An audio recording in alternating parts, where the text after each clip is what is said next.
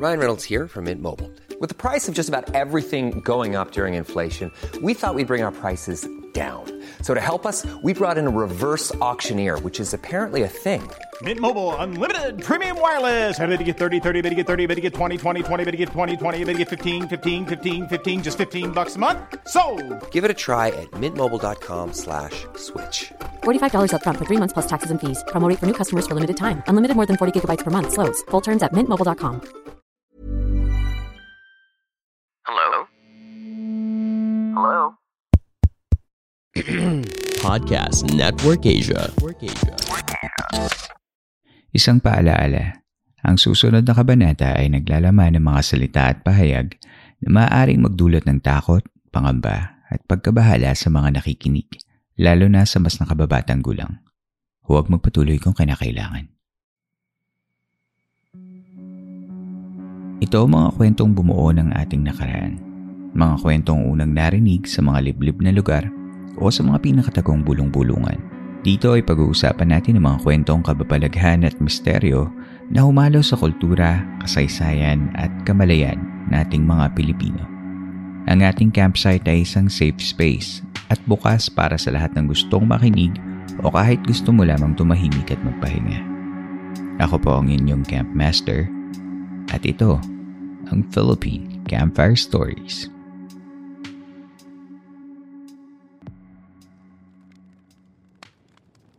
For tonight's special episode, I'll have to admit na matagal kong pinag-isipan kung paano ba ako lalapit sa ating mga guest.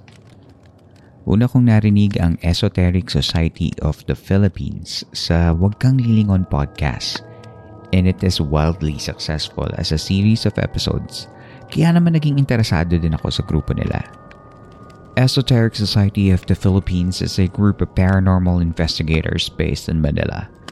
ESP is a community-oriented organization that provides free assistance to those who are in need of resolution to paranormal or esoteric-related circumstances. May isang taon na din simula nang huling narinig ang grupo ng ESP sa podcast Streamwaves. Kaya alam kong maraming bagong tagapakinig at pati na rin ang mga dating sumusubaybay sa kanila ang ngayon ay naghahanap ng mga sagot sa mga tanong tungkol sa paranormal at supernatural world. On our episode though, I had to ask questions that my mind had in relation to the topics that we delve in this podcast. Sasamahan tayo ni Jello, Chris, H, and Denise ngayong gabi and they will let us speak to the world beyond the veil. Narito ang unang bahagi ng aming kwentuhan.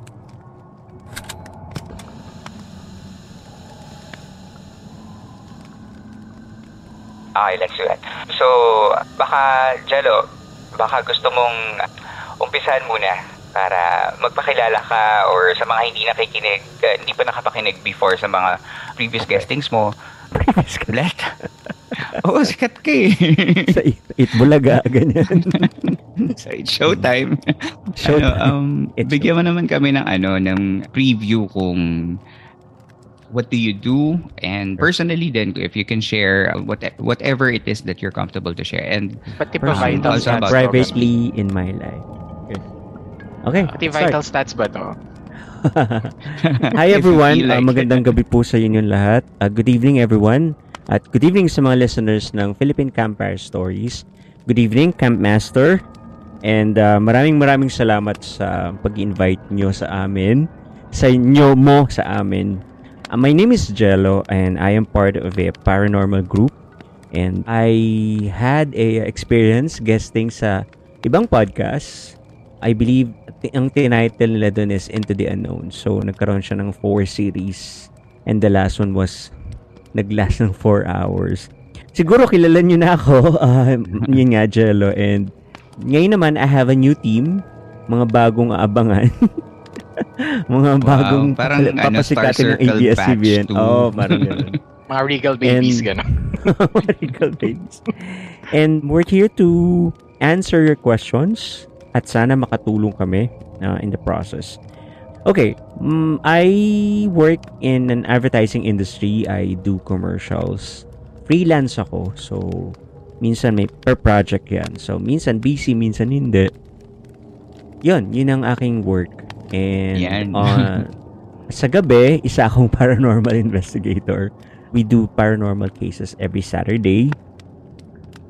Out of town minsan, minsan Manila lang and uh, uh, Mm. the group is well was established 10 years ago. So mag-11 years na kami. And uh, galing kami sa isang breakaway group. So let's leave it like Are, that. have you been part of Esoteric Society of the Philippines ever since it was um, established?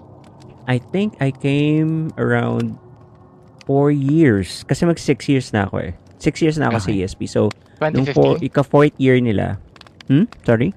2015, I think. 2015, oo. Dumating Kasi, ako dyan. A year 2016. after yung ano, mm, a year after I joined. Yes. So, magkakaiba kami ng batch actually. So, pagka pumapasok ka sa ESP, sa Esoteric Society of the Philippines, which is our group, may mga sarili-sarili kaming batch. And ang kabatch ko, si H, which is our guest also for tonight. And si Chris is ibang batch. And si Dennis is uh, the newer batch actually. And si Chris nga pala siya yung batch leader din. So, Mag-isa na lang. yan. Ay, si H! Batch leader ka din, di ba H? Um, batch leader din siya. Yes. So, yan. Kam, ah, ako lang pala hindi batch leader dito. Nakakahiya. Pero yeah, galing kami sa Esoteric Society of the Philippines. Camp. Alright. Welcome. Welcome po. Salamat, Thank Jello. po. Salamat Chris. din sa pag-guest sa amin. Ako na ba? Okay, who's next? Chris. Mm-mm. Ah, ako Sure. na ba? Okay. So, hi, good evening po sa mga listeners natin, sa mga kaibigan nating nakikita at hindi nakikita, and especially to our camp master, Earl. yeah, um, my name is Chris. I am a consultant during the weekdays and on weekends. I work as a, paranorm- a paranormal investigator then in the same group na um, ah, kasa- kasama ko si Jello and the other guest for tonight. So, I specialize in healing. I'm currently certified as a level 2 Reiki practitioner. Batch leader daw, pero you know, sometimes in a group kasi people come and go. So mag-isa na lang ako sa batch ko. I joined in 2016, a year after Jello. Siya yung nag-recruit sa akin Mm. actually. and I've been with that group ever since. And I'm actually happy with what we do kasi we help people in need and it's again it's a free service so it's a really it's really a work of passion Reiki. Okay, okay. Galing ah. Okay. So, welcome. Welcome to the podcast, Chris. Nice meeting you. How about CH? Hi. Hi, Sweet. Um, hi. yeah. So good evening, campfire um, listeners, and to you as well, Campmaster Earl. So I'm H. Um, magandang gabi. So, ano ba? Um, I'm part of ESP since 2013, and I am also a president emeritus. Well, the group actually specializes in giving free um, service for um, esoteric or any um, paranormal issues. So, yeah, so you will be hearing some from us and from from the other guests tonight. So, please tune in. Please tune in. Gusto ko yun. Parang may papremyo sa bandang huli si H, no? Parang merong papamigay na May pamigay na iPhone. to raffle. May request ng songs daw tas may pa paraffle pa-promo. May pamigay siyang ligaw na kaluluwa, mga kaibigan. So, Oo. ang tabayanan niya po. May papadala siya sa inyo hulaan niyo kung ano Ay. abangan niyo yung papadala ko Thank you so much. Um, sa mga gustong maniwala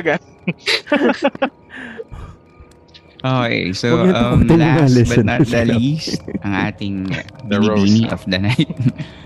Denise, Sino nga ba ulit to? Si Scarlett. Scarlett, Scarlett Valentine. Valentine, aka Scarlett Valentine. Hi! Thank you, Camp Pastor, for inviting us tonight. And magandang gabi sa mga listeners at sa mga kaibigang nakikita at di nakikita. So, I'm Den.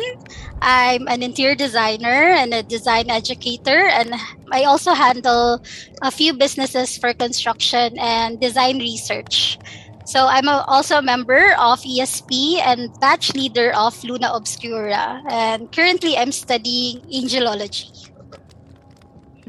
Nice. Kaya ako natanong kasi kung ano yung mga parang day jobs nyo. Kasi parang gusto kong, alam mo yun, it's a common conception sa mga tao na, Na. yung pagka part ng mga gantong groups, hindi nila alam kung ano bang ano pa bang ginagawa nila. Are they doing this for like all Full day? time, Like, wala na ba silang ginagawa kundi mag ano mag paranormal invest. So, ayan, nasagot nyo na na by introducing yourselves na meron silang day jobs. May mga bills Yay, siguro sila kailangan bayaran. Tao din po kami. Ay, hindi ako sure. Sometimes I wonder. Ayan, pero malalaman natin. So, thank you so much sa inyong um, pagbisita dito sa Philippine Camper Stories. And I'm gonna go ahead and ask you a few questions and feel free to share. I know that there's parang na, na pag dis- discuss na, na ninyo kung sino yung mga pwedeng sumagot. And for the first part of this episode, this will be a folklore theme. It's with brand kasi with Philippine Camper Stories. And uh, I'm gonna go ahead and ask you the first question. This will be this is actually sent by one of our listeners. How will you describe the paranormal world to a five-year-old kid? Because most of us are at that level of understanding of the supernatural world. Hmm, Sige, I'll start. Kasi this hits close to home. Kasi I have um, a six-year-old kid and we started this kind of Oh. conversation parang when he was younger, mga four or five years old. So basically, there are different ways to explain the paranormal world to a kid. Pero the goal really is, lalo na for that age or for that level of understanding ng paranormal or supernatural world, is to make them understand in the simplest terms without the intention of scaring them. So basically, you Yeah. ease them into it. So for example, 'di ba, yung bata, they come up to you and they ask like, "Ba't ako nakakakita ng ganito, ng ganyan?" or natatakot sila about what they've seen. So parang you can start by telling them na what they've seen are probably like their guardians, their loved ones, their angels, na probably kaya they're making their presence known kasi either nami-miss nila yung bata or they to make them feel yung mga bata na may nagbabantay sa kanila. And that, Mm. you know, sometimes the kids can also call on them for guidance, ganon. Mhm. Once they start becoming more understanding or accepting that Mhm. that world exists, that's when you start explaining the other things to them na, you know, not a- Mhm. not everyone or not anything na nagpapakita are nice. Parang they have to Yeah. have a level din of pamimili, kumbaga, kung kanino Mm. sila makikipag-interact. However, in my case kasi, when I talk to my son, we sort of have like a more mature or adult conversation. So I'm gonna put my other version naman into Mm, this. mm. So, parang the way I describe it is that to him is that there are other worlds and other forms of being that exist in our reality.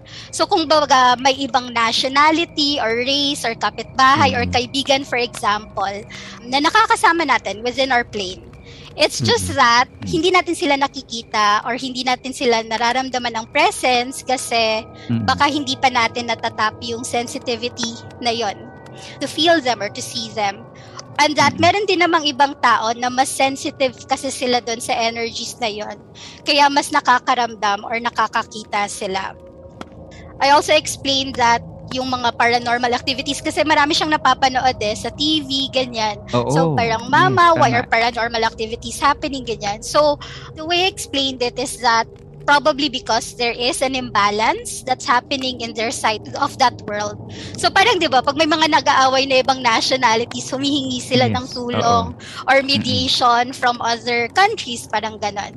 So yun, so kung probably yung may mga distressing things na nangyayari sa kanila, pwede siyang Mm. mag-manifest in our physical world. Kasi either they need help or intervention, o kaya naman, yung distress nila is caused by humans. Kaya sila nagpaparamdam.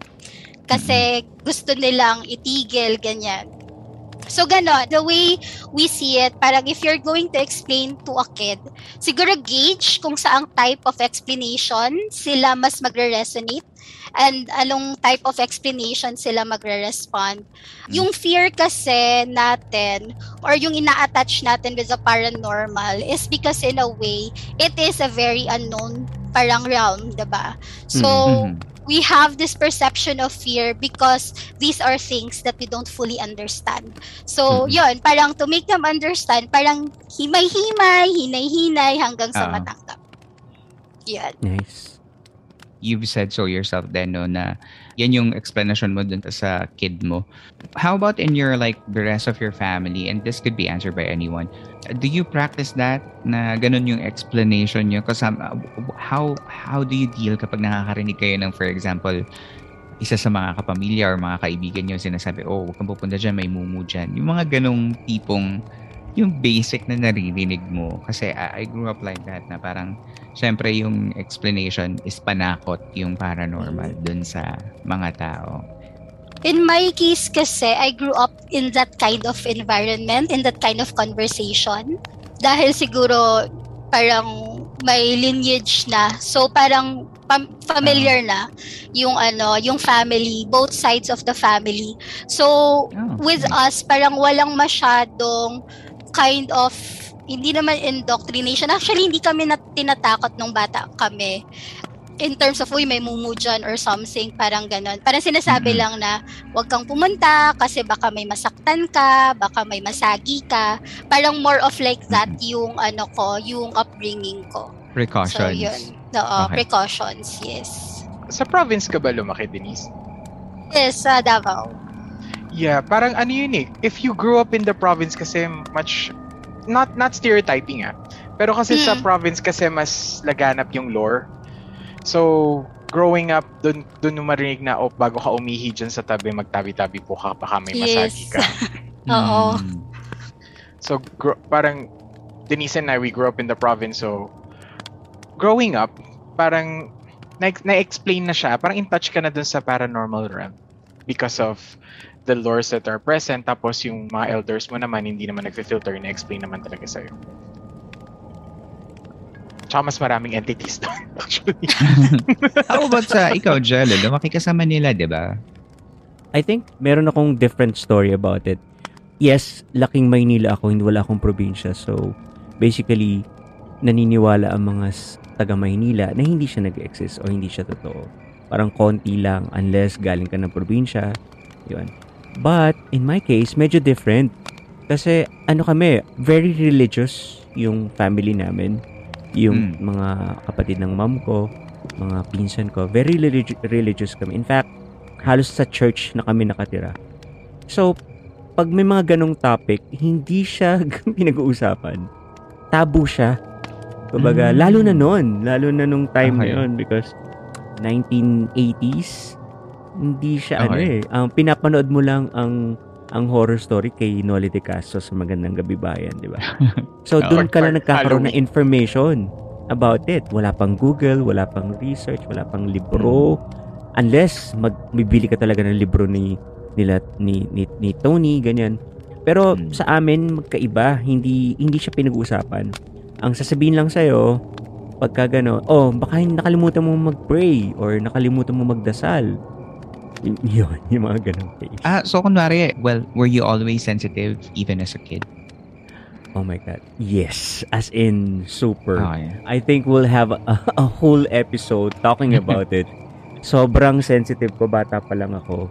And, Pero in uh, line with si- that, uh, yung sinabi mo kanina na parang hindi pinag-uusapan, how did you handle na nung bata ka na nare-repressed yung ganong mga... Sobrang depressed. Sobrang wala akong pinagsasabihan. This hindi naman kasi sila naniniwala. Na pag-usapan, I That's think not, na, that's not nasabi their ko to. fault din naman. Mm. Exactly. I think na pag napag-usapan namin to sa isang guesting ko sa isang podcast na the reason why maraming poltergeist sa bahay namin, it's because of me. Because I'm a Mm. psychic. I'm a latent psychic. So, yung palang mga gumagalaw na yun, caused by me. Energies Manifestation ko. mo. Okay. Manifestations ko. And akala ko, syempre, bata ka, hindi mo alam. Plus, yung mga in-house entities na nandun sa bahay. So, sabay-sabay sila. Parang ang tulog ko nung 5 years old, 6 years old hanggang uh, 12 years old ako is 4 a.m. Kasi 4 a.m. tsaka na humuhupa yung mga entities. Night shift sila. Night trip talaga siya. So, siguro nakuha ko hanggang ngayon. na hindi ako nakakatulog agad kasi gising talaga ako sa gabi. Ah, okay. Okay. Alright, si H, baka meron siyang gustong i-share about that. Well, since I came from a provincial life too, so may Hmm. mga, there are, let's say, some mga beliefs sa, ano, sa probinsya na parang, yeah, li- like what they have mentioned earlier na parang, huwag ka ba sa dyan kasi may, may, may tatamaan ka or mga ganon. Mm. Or, like, yung mga stories sa province, like, you see a house na walang tao and then they tag it as a, a haunted house already. Pero Agad, wala na oo. talagang tao Stereotype. Totoo. Ba- bawat, ano, no, bawat subdivision, bawat barangay, May merong isang haunted designated, ano, haunted house. No. With that in mind din, uh, just to add lang, if I may, yung mga bata kasi talaga, prone talaga sila makakita. Dahil sila pa yung innocent sa, well, innocent from the world. So, usually sila yung mabukas pa yung mata, then eventually it closes out as they grow older.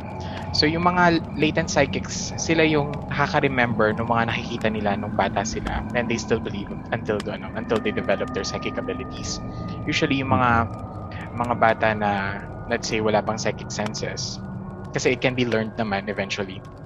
Sila Mhm. yung na, nakakalimutan na nila yung mga nakikita nila from childhood days or hindi na sila Mhm. naniniwala paglaki nila. I believe yung imaginary friends are yeah, I not was about to say, imaginary. mga imaginary sense. friends. Yes, they're not really Have- imaginary in a way kasi I have a they're- question for Denise. Mm. Denise, yung, yung son mo, kamusta ang psychic senses niya?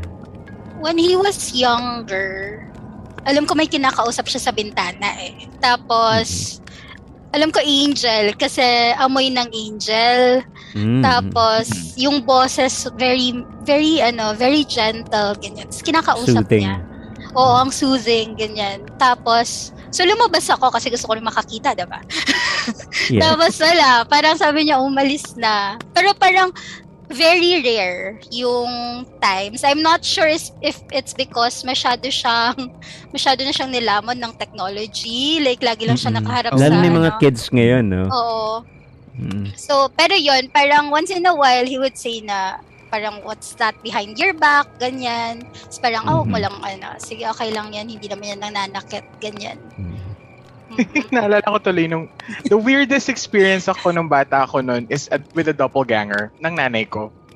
Kasi I woke up in the afternoon, I was young pa noon. Tapos pinuntahan ko siya sa may kusina and then she was washing dishes. Pero hindi siya, nakatalikod lang siya sa akin. Tapos kinakausap ko siya like, Mami, magluto ka na? Anong ulam? Ganyan. Tapos parang hindi siya kumikibo. So, lumabas ako ng bahay, tapos paglabas ko dun sa ano sa front yard, andun yung nanay ko tsaka tatay ko. nakikipag, Oh. nakikipag, oh, nakikipag-chat siya sa neighbors. Tapos sabi ko, di ba nasa kusina ka lang? Sabi, Mia, hindi, kanina pa ako nandito. Eh, sino yung nag naghuhugas ng pinggan sa kusina? Tatatlo lang tayo dito, di ba? Tapos parang yung tatay ko buma- pumunta na doon sa kusina kasi baka may nakapasok and then they found no one. Oo. So, ang ang Wala weird naman lang- kayong kasambahay. Napaka very Wala. helpful Tat- naman yung doppelganger na yun. Oo, tatlo lang kami. Naghuhugas pa siya ng pinggan, di ba? Mm-mm. Tapos turns out, wala naman palang iniwang hugasin yung nanay ko doon. so, Ah, okay. Anong sinabi sa'yo nung nanay mo? Hindi ba siya natakot for herself? ay, may nagagaya lang sa akin. Ganun. Kasi I grew up Ah. in a house na I can consider haunted eh. Kasi yung mga pinto, they open on their own. Mm-mm. Tapos, even though dumami na kami nakatira doon kasi tumira sa, sa amin yung tita ko at yung mga pinsan ko, pag natutulog kami sa second floor, Mm-mm. bumubukas yung pinto sa baba tapos may naglalakad na imposibleng mabuksan mo sa labas kasi may mga bar locks. So kahit may Mm. susi ka, di ka makakapasok. And then someone would walk sa baba. Tapos dadaan siya sa kabilang pinto, tapos isasara niya ulit. Siyempre, bababa ka, di ba? Baka may intruder. Oo, Pag check. tingnan mo, Siyempre. ganun pa rin yung pin, ganun pa rin pinto. It's just, it's the way you left it. Tapos magigising ako noon, may naglalaro ng electric fan, may babaeng nakatalikod, tapos pinipindot niya yung buttons ng, ng electric fan. Oh, okay. Were you scared? I was, tapos parang force mo na lang yung sarili mong makatulog. Ano siya eh, Ang it- hirap naman nun. Pilitin Oo. pag di ka inaantok. parang, eh nga lang sumigaw ako, di ba? Ang turo Ako sa akin ng gusto ko nang matulog pero hindi ako makatulog eh. Iba-ibang kwento actually. Yeah, kung si Chris, kailangan mo nang matulog. Ako hindi talaga, kahit antok na antok ako, hindi ako makatulog. Kasi may, may nasa ilalim ng kama. May, may nag-aabang sa ilalim ng Ah, kama. ang pag, pagbaba mo, kakapite ka, ano, paa mo. Hindi, tsaka naririnig ko talaga siya na nasa ilalim. Pag ganun ba, hindi nyo kinakausap like before when you were when you were kids? Takot ako eh. Ah, kasi hindi mo Ay, pa naman alam paano kausapin. Takot ako eh. Hindi Mm-mm. siya conversation per se. Like, parang sabi mo lang, "Uy, huwag ka naman manakot, gusto ko na matulog. Ah, sometimes okay, it okay. works, um, sometimes hindi. Parang dead ma lang sila. Ang weird ng mga entities dun sa paligid namin actually, may nakita pa nga ako noon na parang rabbit-like entity. Para siyang cross between a human tas a rabbit. Yung, yung Baka lakad si Alice lang yan. Ay, nakaganon yung kamay, di ba? Parang bipedal siya nung time na yon. Tapos yung lakad niya yung patalon-talon. Tapos sisilip siya sa kangaroo. ganon. Parang ganon. Pero rabbit yung mukha niya eh. Mukha siyang, uh, mukha siyang tao na parang naging rabbit na kulay blue. Ah, Yeah. Okay. Tapos paglingon niya dun sa pintuan from where I was standing, yung pinto na yo, yung yung doorway, parang hindi siya yung front yard namin. Mukha siyang ano, mukha siyang forest, tas may mga lambana na lumilipad. Tapos parang nag-aaya siyang ganun. Eh, Mm. Lagi pag nakita kasi ako nun sa ta- ah, doon ako sa tatay ko, ano, yun, dumidiretso. Daddy, may ano, tuturo ko lagi. Lagi naman yung iniikot yung yard. And then when I was younger, madalas ako maglagnat nun every time I see yung babae sa bintana. May babaeng puting-puti siya all over, tapos sumisilip sa bintana, tapos magkakasakit na ako nun kinabukasan. Okay, okay. So medyo ano ah, medyo as kids pala with supernatural abilities, medyo it's hard to handle no kasi especially kung walang adult who can kahit na Mm, hindi lalo naman na si- guide, parang lalo na si Jello nun. Kasi at least ako nun, nakakausap ko yung folks ko about it. Si Jello, hindi niya Sa ma... kanil, kila Jello sarado talaga kanya. no. Mm. Si Noli De Castro lang yung kausap ko ng mga time. Kabayan! Alright. hindi nga lang hindi ka nga lang sinasagot ni Kabayan. Hindi lang ako sinasagot. Tinatakot lang niya ako pero Natatakot ako dun sa show na yung growing up. Tapos pinipwersa ako Pero- ng mga pinsan kong Isa manood. din kasi yun sa mga nakadagdag na factors kung bakit na, na natatakot yung mga tao. I Mm-mm, think kahit naman hanggang ngayon na parang dahil ginagamit yun as a form, ang as a Halloween tool. special. And by human nature spell. kasi, di ba? Natatakot tayo sa mga things na we don't understand. Yes. Pero once you naman. understand and then you learn the, uh, you learn the Mm. facts, we find out there's Ngayon always mas- the afraid. Ngayon naintindihan mo, mas natatakot ka na. On some cases. Ngayong nalaman mo na, mas ano, kinakabahan ka. mas, i- mas iiwasan mo na. mas Ah, level. alam mo na yung mga iwasan, level alam mo na yung mga babarkadahin mo, alam mo na yung mga hindi mo ispaupuin sa table, ganyan. Mm. Yan, so thank you for letting us speak into your childhood as well and letting us know, uh, like you said then, kung paano i-handle yan. Especially kung may mga, yung mga ibang listeners ay may sensitive na mga mas batang kapamilya nila. Mm. Huwag next niyong question takutin. is, Yeah. Mm. huwag nating takutin. Okay. Huwag natin takutin yung mga At bata. saka hindi, sasabihin ko rin yan sa sarili ko. Kasi minsan ganyan din yung pagkakaintindi ko sa, Oo, huwag no. mo takutin yung sarili mo. Mm. Hindi, tsaka yun nga. Sorry ah, ulitin ko lang. Stress ko lang Hmm. na parang pag may mga kids na ganyan at may nakita sila, try to explain them in a very, very nice, peaceful way na hindi siya nakakatakot, ganyan, ganyan, ganyan. Wag, wag sana nilang, tsaka wag nilang gawing takot na parang, oh, wag ka pupunta dyan, kukunin ka ng malaking ganon. Sobrang hindi siya maganda. Nag, nag, nag-i-impact yun kasi sa bata eh.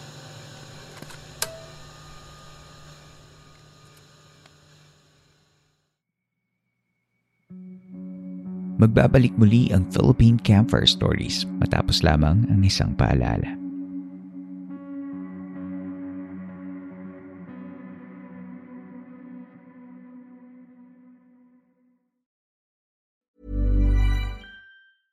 Hey, I'm Ryan Reynolds. At Mint Mobile, we like to do the opposite of what Big Wireless does. They charge you a lot, we charge you a little. So naturally, when they announced they'd be raising their prices due to inflation, we decided to deflate our prices due to not hating you. That's right. We're cutting the price of Mint Unlimited from $30 a month to just $15 a month. Give it a try at mintmobile.com slash switch. $45 upfront for three months plus taxes and fees. Promo for new customers for limited time. Unlimited more than 40 gigabytes per month. Slows. Full terms at mintmobile.com. If you thought the only way to get a more defined jawline with natural looking results was through surgery, think again. Juvederm Volux XC is a non surgical injectable gel filler that improves moderate to severe loss of jawline definition and can help you achieve natural looking results with little downtime. Even better, this improved definition lasts up to one year with optimal treatment. No maintenance required. Improve jawline definition for a smooth, sculpted look with Juvederm Volux XC. For important safety information and to find a licensed specialist, visit juvederm.com. That's J U V E D E R M.com. Not for people with severe allergic reactions, allergies to lidocaine, or the proteins used in Juvederm. Common side effects include injection site redness, swelling, pain, tenderness, firmness, lumps, bumps, bruising, discoloration, or itching. There's a risk of unintentional injection into a blood vessel, which can cause vision abnormalities, blindness, stroke, temporary scabs, or scarring. Talk to a licensed specialist to find out if it's right for you.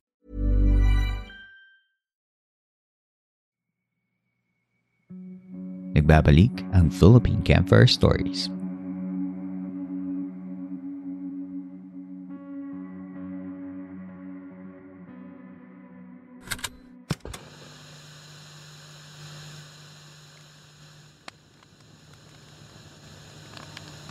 Alright.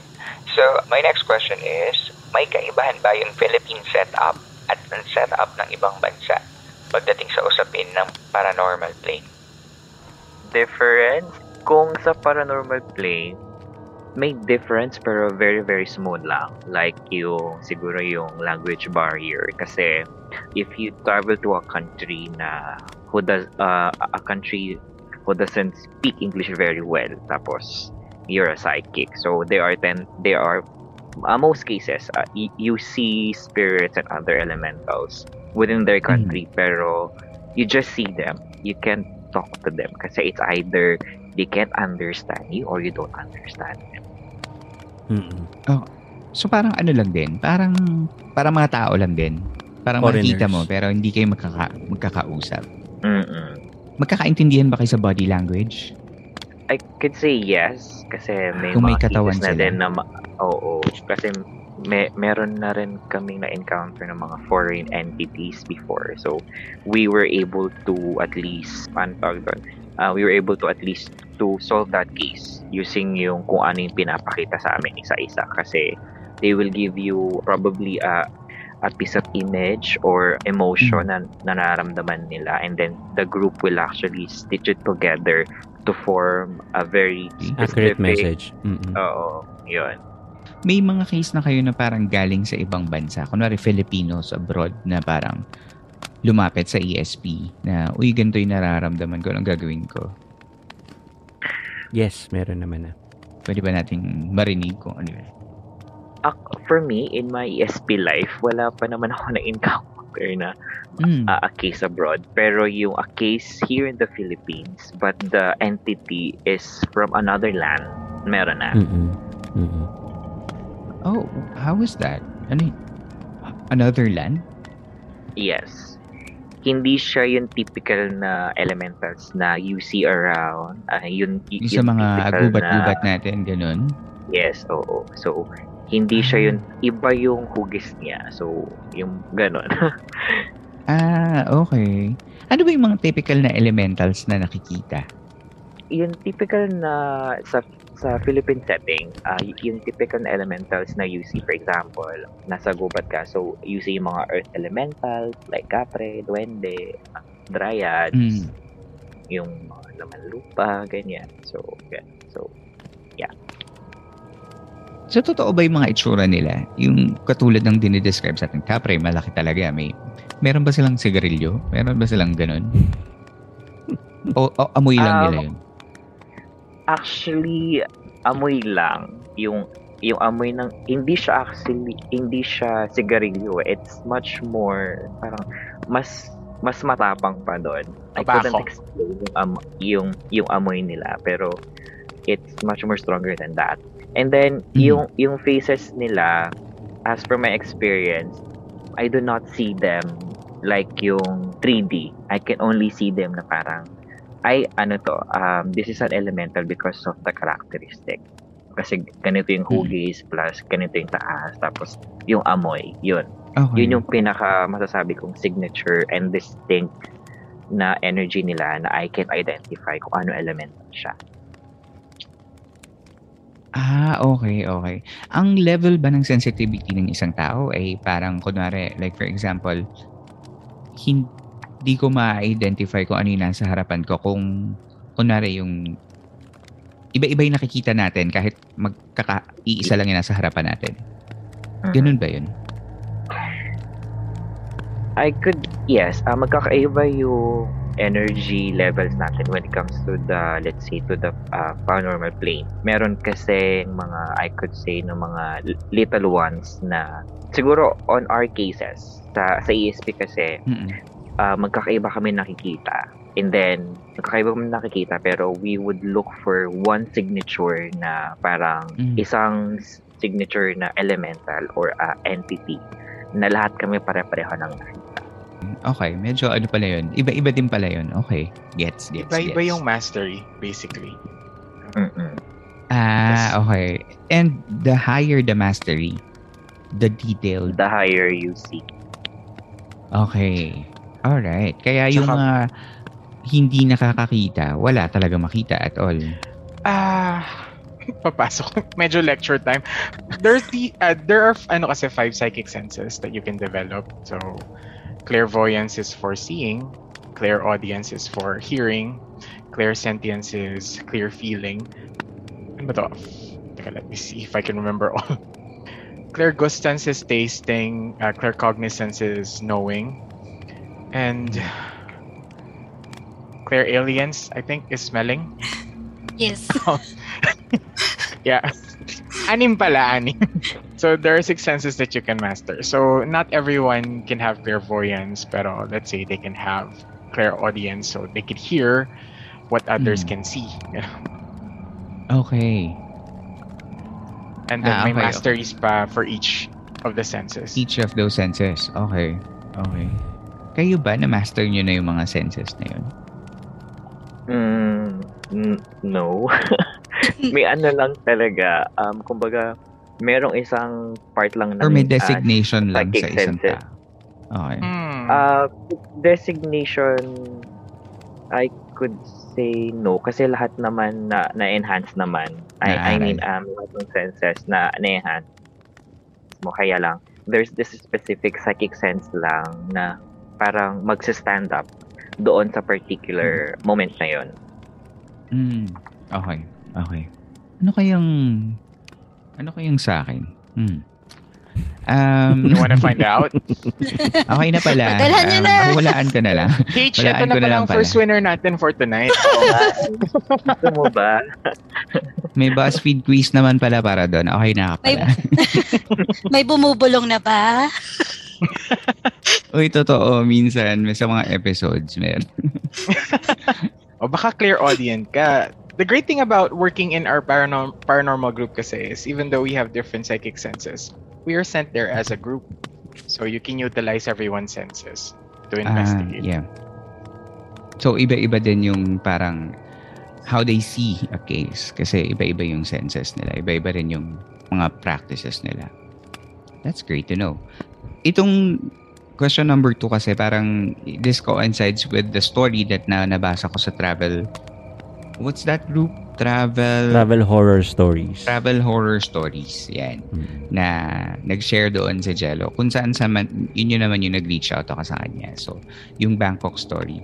And bago natin simulan yun, Jello, baka naman gusto mong i-share sa mga listeners ng Philippine Camper Stories. Ano ba yung Bangkok story na sinasabi ko?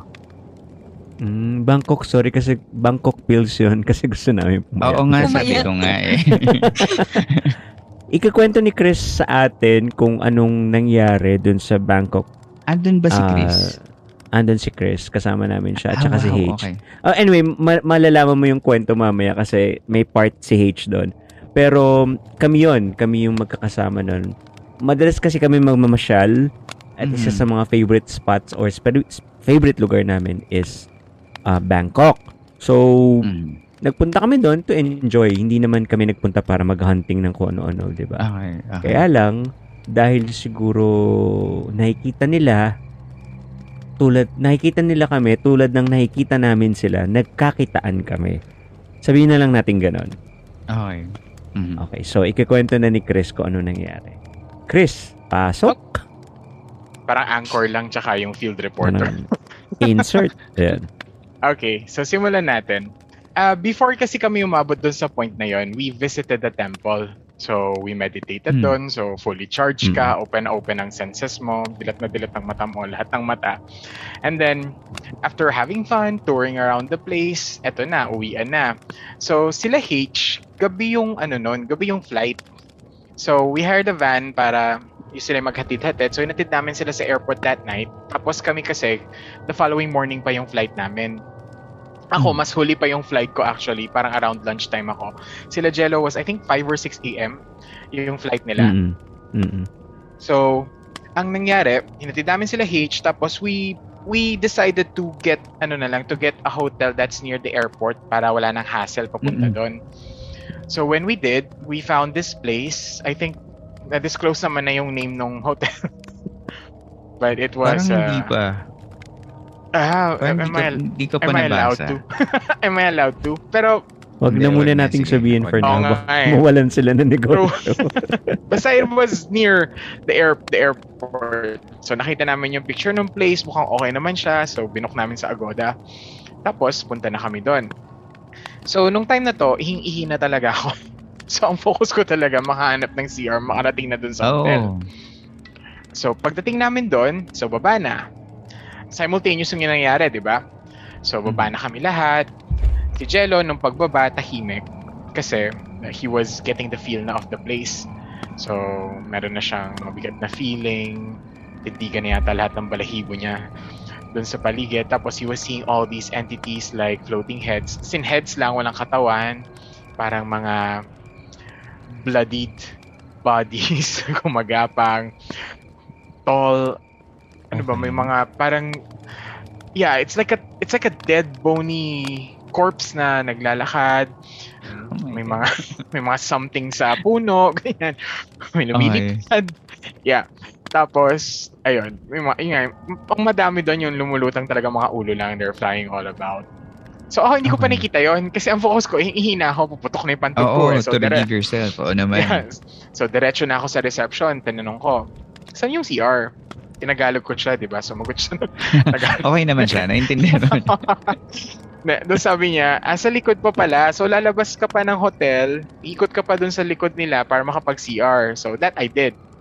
Okay. So, after relieving myself, yung elder namin nakasama, hindi natin siya kasama, so hindi ko na gamitin name now, just refer to him as the elder.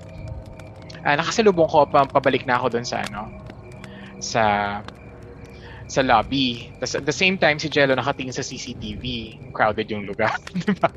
Parang kami Crowded kami yung lang yung lugar. nasa lobby. Pagtingin mo sa CCTV, ang daming nakatingin na Marami. gano'n. Nakatingala din sila sa CCTV. Oo. Ang daming busy na parang I, I can't tell at that time if they were imprints or they were ghosts. So they were Hmm. roaming around, think, spirits. And then, pabalik na ako, tapos yung elder sabi niya, alam mo yung first time ko siyang nar- narinig na nagpanic, sabi niya, umuwi mo dito. ah, bakit ano ba meron? Sabi ko. Tapos, na, makinig ka dyan. Siya. ang swerte nila H, no? Hindi na nila na, uh, nasaksin. Oo nga, sayang eh. H, ang nagka- swerte nyo talaga. Kasi Hindi nakauwi siya na kung sila. sa amin, kaya ganun. Ah, kung Ano sabay na? lang sana yung flights natin, no? ano sabi mo, H? Hindi siya para sa amin. Ayaw Balikan nila sa natin, akin. no? Balikan natin sa September. ganun. So, ito na. Di nag-aabang ako. Habang nag-aabang ako, dun pala ako tumingin sa place. Tapos, Okay. ayun na nga, nakita ko na rin. Parang medyo tulala na ako. Tapos, ah, that was the first time I felt fear. Parang normally sa cases matapang ka eh. Medyo natakot na ako. Tapos pagbalik nung nung elder namin, edi, balik kami sa lobby. Nagti- Tapos pagtingin sa CCTV, same thing na nakita ni Jello, ganon. So kaming tatlo, nagtitinginan na kami. Eh mayroon kaming kasama na non-psychic friend.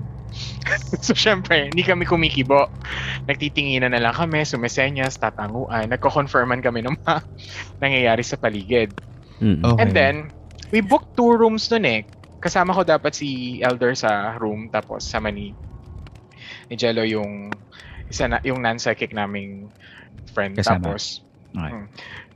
kaya lang, the thing is, pag, ah, bago pa kami umakit sa hagdan, meron ng twins na nag-aabang sa amin sa hagdan na parang, makikiraan lang po.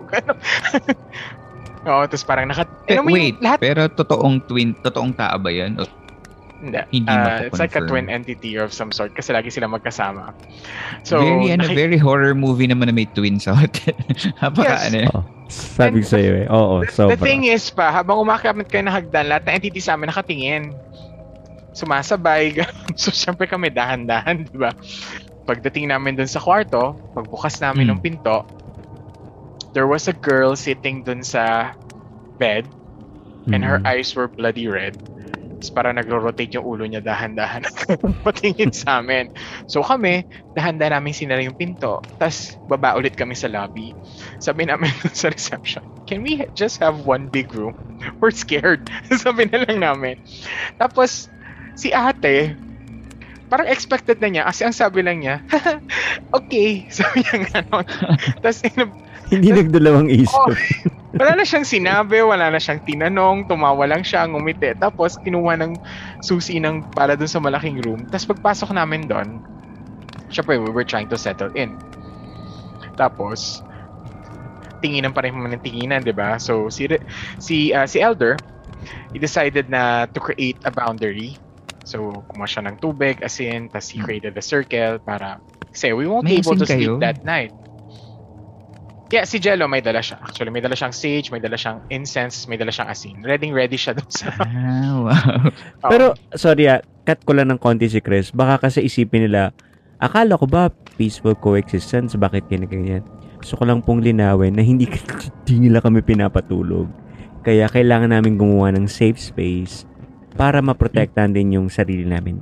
Kasi, ano nga ba yung mga lumabas sa banyo, Chris?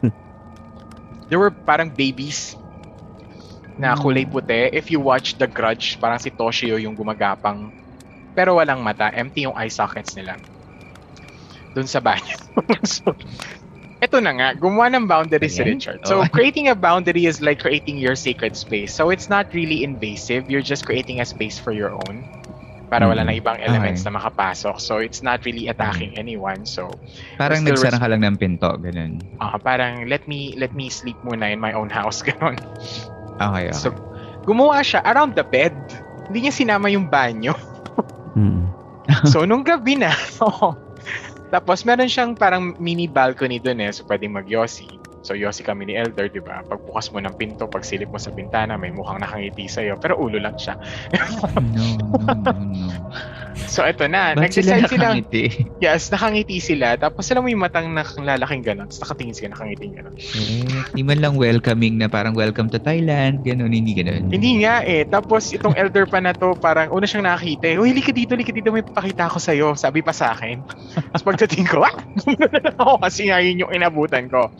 Tapos since umagang umaga yung flight nila, they decided nung gabi na maligo.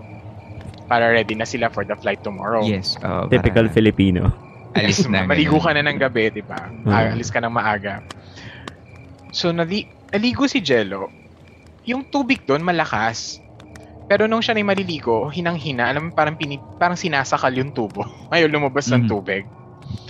Tapos yung, yung non-psychic friend na namin yung naliligo, may, maya nalalaglag yung gamit niya kahit saan niya ilagay.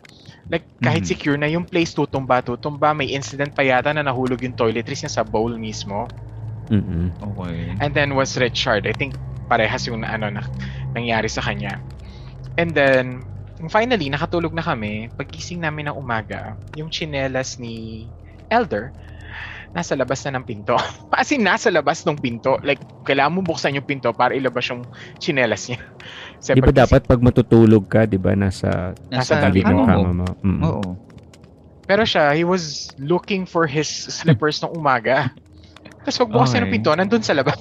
So, parang pinapalayas na siya. Parang okay na. Go on your way na, ganun. Pinapaalis Yeah. na kayo. So these guys left me nung morning na yon So mag-isa ako doon, di ba? Alam mo yung iniwanan ako Kasi ng flight na nila. Flight na nila, late pa yung flight ko. Tapos iniwan lang nila ako ng sage. O yan, no, Ba't di gamitin ka na lang sumama sa airport? That was my mistake nga. Pagod na rin kasi no, ako noon. no, no. Ginamit mo kasi yung miles mo. Kaya nahiwalay ka na flight. Ah, yes. kasi Ibang airlines ka. Ibang Cebu- airline ka. Cebu Pax sila noon. Tapos meron pa akong mabuhay miles sa sa PAL. So nagamit ko siya para dun sa Bangkok flight. So magkahiwalay kami ng planes.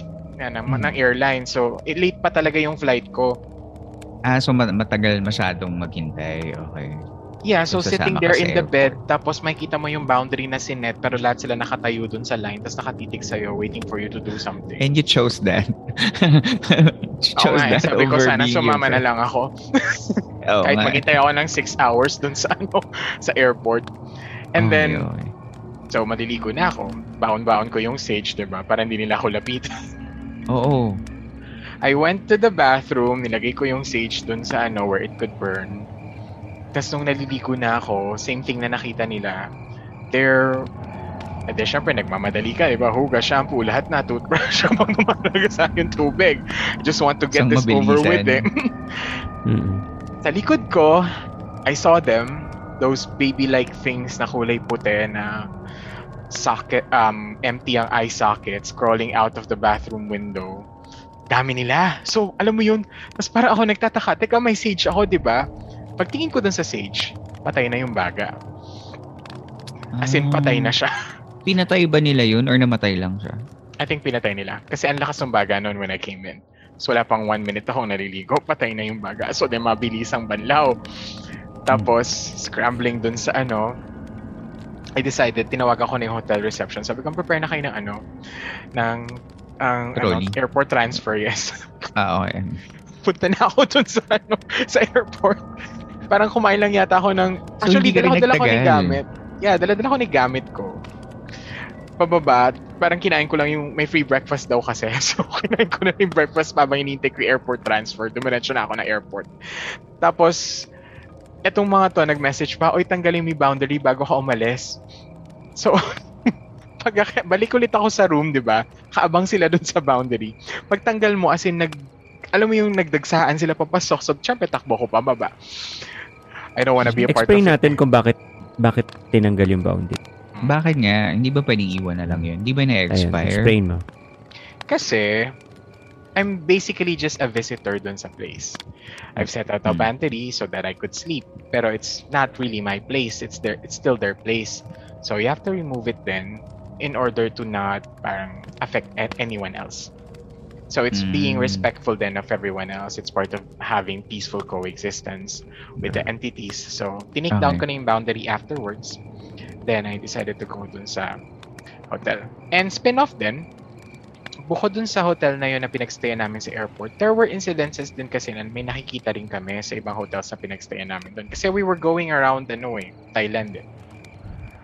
There was one time kasama ko si Elder dun sa hotel, parang we were on a higher floor, tapos meron siyang bintana na malaki. Nung gabi, we saw a floating lady doon. Na pa- ah, para siyang para siyang water witch or something na kulot-kulot yung Mm. buhok tapos buwag-hagin parang hinahangin siya everywhere. Lumulutang lang siya doon sa may bintana. And then in the morning, kasama ko si Elder sa ano sa kwarto so separate beds kami. Nagising ako na merong tao sa banyo, parang naglalakad tapos nag-flush nung CR. Tapos lumabas ng banyo. Pero hindi pa bumabalik sa bed. So sabi ko, tapos ka na ba? Ako naman gagamit ng CR. Nakapikit pa ako nun. Tapos pag dilat ko, lo and behold, nandun siya sa harapan ko, tulog, tapos naghihilik pa. so, Okay. oh my God, sino yung tao sa banyo? Teka muna, in, in that note, nai-enjoy nyo pa ba ang traveling? Kasi parang you're Oo exposing naman. yourself. Oo Oo naman. Oo naman. Yes, parang kasi may yes. mga, laging may mga surprises na ganito. Or does that even make it more exciting? I guess ang nangyari on that particular like what I've said earlier, madalas kami sa Thailand and wala naman ganun. Doon lang sa particular trip na yun kung saan walo kaming psychics. Actually, pitong psychics pumunta. Yung isa, ay, hindi. Ah, tama, halos lahat kami. Yung isa sister ko lang, Pito. kaya ah, pito. So, siguro, like, yung nga sinasabi ko na, di ba, pag magkakasama kayo, tapos ang, ang ilaw-ilaw nyo, kitang-kita nila kayo kung paano mo sila Ah. rin nakikita.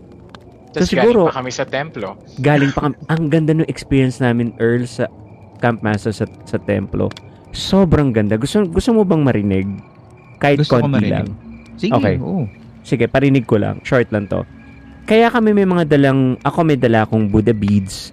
Sabi kasi nung ni Elder, yung aming kaibigan na kasama namin sa trip. O magdala kayo ng ano, ng something for ah, pag bu- nag-visit tayo sa temple, magdala kayo. Take Para something and then oo, mag-recharge and then take something, energies, then give something. So, give and take. Yun yung plano namin. So, Mhm. sa ano pala, sa ibang bansa pala like Thailand, pag nag-visit ka pala sa temple and if you're not a local, hindi ka uupo o hindi wala kang privilege mo upo sa unahan. Mm-mm. Okay? So, ina-expect namin na pagpasok namin, dun lang kami sa gilid. Dun lang kami sa likod, probably. Okay. Which is pila kasi. Pila din naman eh. So, nag-expect kami na sige dito lang kami sa ano. Gusto lang namin ma-feel, gusto lang namin ma- makapasok sa templo at gusto namin mag mapabless siguro for some for, Mm. for, for for for something na or makakuha ng energies parang gano'n. Unang pagpasok, ramdam na namin na bantay sarado ang templo ng ng ano ng ng Thailand. Unang gumanon sa akin ha, personally sa akin may hamsang naggumanon sa akin. Siguro dahil foreign energy ako, may may defense agad. So gumanyan sila sa akin. And then yung hinayaan ko lang, hindi ako lumaban, hindi ako nag-resist. Pero nung bandang huli, bumababa na yung defenses nila. Doon na kami nakapasok. So, upo kami, nag-meditate kami, nakaupo kami maayos, maayos yung damit namin. In fact, nakaano pa ako, nakasarong pa ako noon eh. Gusto ko talagang ano, gusto ko talagang i-feel yung ano yung yung Experience. temple. Mm, Okay. experience. And which is yun din naman yung ano namin. At magbigay pugay. Bigla, all of a sudden, yung nag yung parang ah, marshal or yung nag nag ah, ano sa lugar, nag na nag nag paano ba nagpa-facilitate ng lugar, tinawag si Chris. Come, Bakit? come. Pinapa-forward siya. Kumakaway siya. Nagje-gesture Come. siya na lumipat kami sa harap. Oo, lumipat daw kami sa harap. Tapos kami naman, ah, no, no, it's okay, it's okay. Gumagano kami, no, it's okay, it's okay. Kasi may nakita kami mga locals na nakapila. So parang ayaw naman naming um, unahan sila. Unahan. Ano. But that person is giving us opportunity to come forward. Which is, dalawang beses na kaming inattempt eh. Kasi Mm. nung una, hindi kami pumayag. Pangalawa, tinawag niya Lumapit talaga kami. ulit. Come, come, come. And then, lumapit kami. Kasi, pumay, ano naman siya eh. Siya naman yung nagsabi. And then, sobrang, ang ganda ng feeling. Ramdam mo yung na-bless kami. Na, Siguro ang ilaw-ilaw namin ng mga time na yan kasi alam mo yan, parang galing ka sa templo. Kumbaga, literal, kung galing ka sa simbahan, blessed ka, parang ganon. Nag-uumapaw yung, yung, yung spirit mo. Alam mo kung paano ko ini-interpret yan sa utak ko. Para kang, Mm. para kang, ano, para kang Kandila. nakakuha ng mana potion. Kaka, sa game. Recharge Alam mo yung sa ka. game? Oo, yung sa Parang game. Fully charged ka. May bago kang ability. May bago kang skill. Naka-refresh Yung Pressure parang hold ka sa flight, kasi nag-level up yung ano Nag-level up. Yes. Ganun nga. Ganun nga, Camp Master. I think, Yun yun ano yung dating. I think isa pa rin kasing napansin nila doon is res- kung gaano kami ka-respectful doon sa temple Oo. premises. We Exactly. follow the protocol and especially for ano for temples like that, you never turn your back on Buddha eh. So kung uurong ka talaga, nakaharap ka pa rin sa kanya. Nakaharap ka rin. You walk ganun. backwards. Ah, ganun ba? Yeah, you Ah, walk I walk backwards. backwards. Mhm. Ganun. Tsaka yung proper, dre- proper, proper outfit. Dress code. Mm, may Okay, dress okay. code. So Ah, siguro, tas- ano, Nung pag-upo kasi Go ahead. natin, nakalabas lahat ng beads, nung, nung ano, implements na isa rin, charge oo, namin. isa rin siguro yun, hawak-hawak namin sa kamay namin. So siguro, iniisip nila parang, ah, they're, they're, they're actually, ano, worshipper to, wor- uh, they come here to worship, parang ganun. They come here to give respect. So na, na ano nila yun, na-acknowledge nila yun. And then, doon namin na pagtagni-tagni, na kaya kami ganun kailaw siguro. Kasi, Sa hotel. nakitang-kita nila kami. Ah. Dahil galing kami ng templo. Kasi ganun, ganun mag-work ang energies eh. Kung ang energies mo sobrang light, Mhm. sobrang kitang-kita ka ng ng ibang ano ng ng ibang plane. Kitang-kita lalo na kung same plane kayo at mataas din yung vibrations mo, kitang-kita ka nila. Doon Okay. siguro sila medyo mm, threatened, if I may say. Or Okay. siguro Or curious. dahil fo- or curious. Siguro dahil iba energies namin. Parang nagtaka sila, parang, oh, sino itong mga to? Bakit sila gaganyan Bago kay to, ah. ilaw? Parang Oo. ganun, oo. Okay. So, dun, dun siguro nagsimula yun. Gets, gets, gets. Sa bagay kasi kung kunwari sanay sila na wala namang dumadaan sa hotel na yun ng mga of the same energy or light katulad nyo, nakakapanibago nga siguro sa kanila. Kaya siguro they made their presence known. Same with ano, uh, the Filipinos, di ba? Whenever we see foreigners, we get curious tapos na malapit tayo, tinitingnan natin Oo. what they're doing. Oo, nung bata ako ganun ako. Pagka nakakita ako ng puti, ganun, uy, ano nga, uy. Titingnan mo, ganyan. Tapos Papakinggan Paano mo paano yan? Di magsalita. lahat ng mga puti dyan sa California kinausap mo. Oo, oh, ganun pa rin eh. Bata pa rin ako. hindi, hindi. So, ganun pala yun. Okay, so yun yung story ng Bangkok. And thank you so much for sharing that story, Chris, kasi sobrang Natuwa ako kasi parang narinig ko pa yung other side din kasi si yung kwento the other time and was na yung part yung part mo yung nadagdag. So, yun. Para sa mga hindi pa nakakapakinig doon, story niya, kwento ni Jello doon sa first ever episode guesting niya sa Huwag Kang Lilingon podcast. Yun, Huwag Kang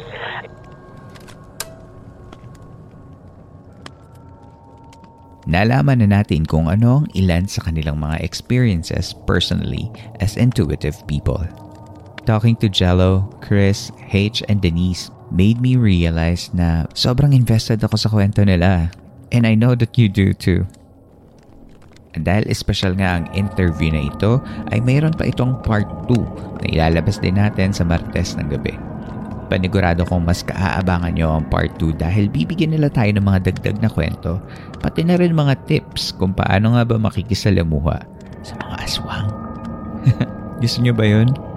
Kung may tanong kayo para sa E ESPT, maipost lang at gamitin ang hashtag Campfire Beyond the Veil. At susubukan namin basahin yon sa possible future episodes here at Philippine Campfire Stories. Excited na akong mabasa ang mga tanong nyo. Kaya tune in next Tuesday para naman sa part 2 ng Beyond the Veil with Esoteric Society of the Philippines. Ever catch yourself eating the same flavorless dinner three days in a row? Dreaming of something better? Well, HelloFresh is your guilt-free dream come true, baby. It's me, Kiki Palmer. Let's wake up those taste buds with hot, juicy pecan-crusted chicken or garlic butter shrimp scampi. Mm. Hello Fresh. Stop dreaming of all the delicious possibilities and dig in at HelloFresh.com. Let's get this dinner party started.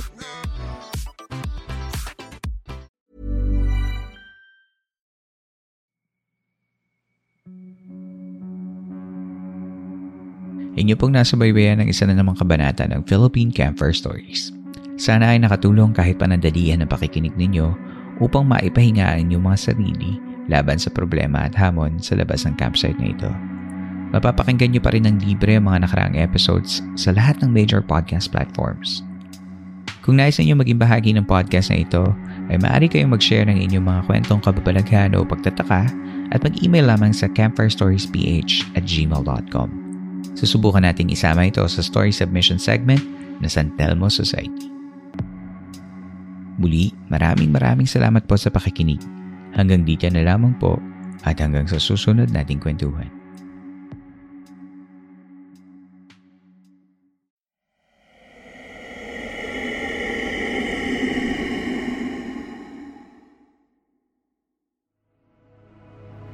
This podcast episode is based on or is inspired by true events.